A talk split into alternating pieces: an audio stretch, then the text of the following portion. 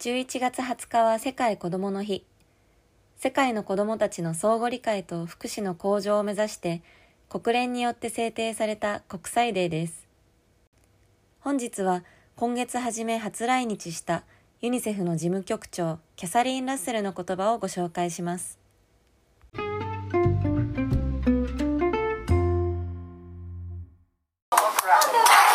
皆様こんにちは。ラジオユニセフです。今日は NHK による世界子どもの日プロジェクトのイベントが開催されるということで原宿の会場に来ております。NHK では今月ツバメ世界子どもの日プロジェクトと題した特別編成で E テレを中心に世界の子どもたちを応援する番組が放送されています。11月3日東京原宿の Wiz 原宿で開催されたこのプロジェクトの番組やコンテンツを紹介する公開イベントにラッセル事務局長も参加し、イベントの冒頭で挨拶に立ちました。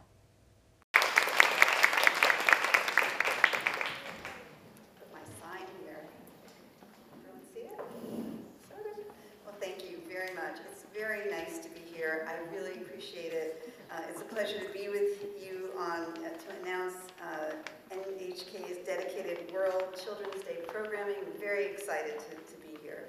As you know, November 20th is a day when we have an international community renew our commitment to upholding the rights of all children. But at UNICEF, we believe that every day is World Children's Day.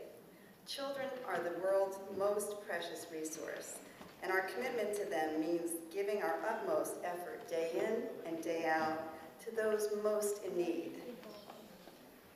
Today, the work of UNICEF and our partners across the globe, including here in Japan, is more important than ever. There are more children in need and at risk than at any other time in our organization's history. That's because we're facing an historic number of crises. Conflict, climate change, and the impact of infectious diseases like COVID-19 are driving humanitarian emergencies and threatening to roll back years of progress for children. At the same time, children and young people are speaking out and taking, taking action on the issues that matter most to them. They are true agents of change, and they have the right to participate in creating solutions to the problems we all face. By listening to them and working with them, we can make the world a greener and more equitable place for all children. I'd really like to thank NHK for this initiative to bring World Day programming to house households across Japan over the next two months. NHK remains a strong advocate for children's rights here in Japan and around the world, including the prominent Japan Prize. Before closing, I invite everyone in Japan to watch this special program and to think of concrete ways you can help the rights, realize the rights of children everywhere. So please share your ideas in this blank space, this, for every child. And thank you so much for keeping children in your hearts.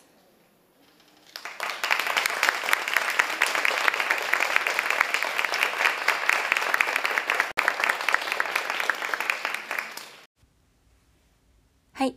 今週の番組の内容は以上になるんですけれども、先ほどのキャサリン・ラッセル事務局長のご挨拶の日本語訳を私の方からご紹介させていただきます。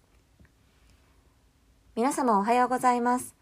来る世界子供の日に向けて NHK の世界子供の日特別プログラムをお知らせするためにここにお集まりいただいたことを嬉しく思います。ご存知のように11月20日は国際社会が全ての子供たちの権利を守り、全ての子供たちの健康と福祉を確保するために結んだ約束を改めて確認する日です。しかしユニセフは毎日が世界子供の日であると考えています。子供たちは世界で最もかけがえのない存在です。子供たちのために結んだ約束。それは日々、支援を必要とする子供たちのために最大限の努力をすることを意味します。今日、ユニセフと共に活動してくださっている方々の活動は、ここ日本を含む世界中でかつてないほど重要なものとなっています。ユニセフの歴史上、最も多くの子供たちが支援を必要とし、危険にさらされているのです。それは私たちが今歴史上経験したことのない複合的な危機に直面しているからです。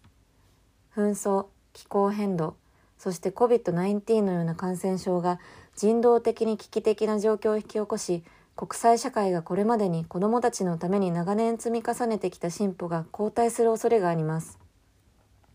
子どもたちや若者は自分たちにとって重要な問題について声を上げ、行動を起こしています。彼ら、彼女らは真の変革の担い手です。そして私たちが直面している問題の解決策を生み出すことに参加する権利があります。子供や若者の声に耳を傾け、共に行動することで、私たちはすべての子供たちにとって世界をより環境に優しく、より公平な場所にすることができるのです。今月から約2ヶ月にわたり、日本の家庭で世界子どもの日の特別番組を放送してくださる NHK に感謝いたします。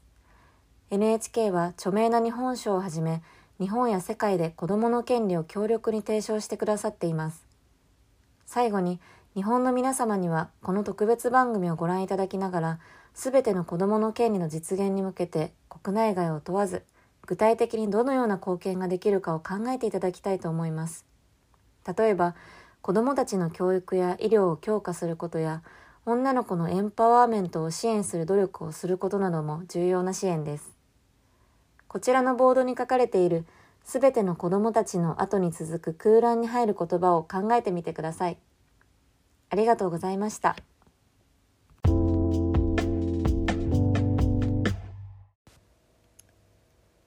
今回は就任後初来日したユニセフのキャサリン・ラッセル事務局長による11月20日の世界子供の日に向けた言葉をご紹介しました。それでは次回もお楽しみに。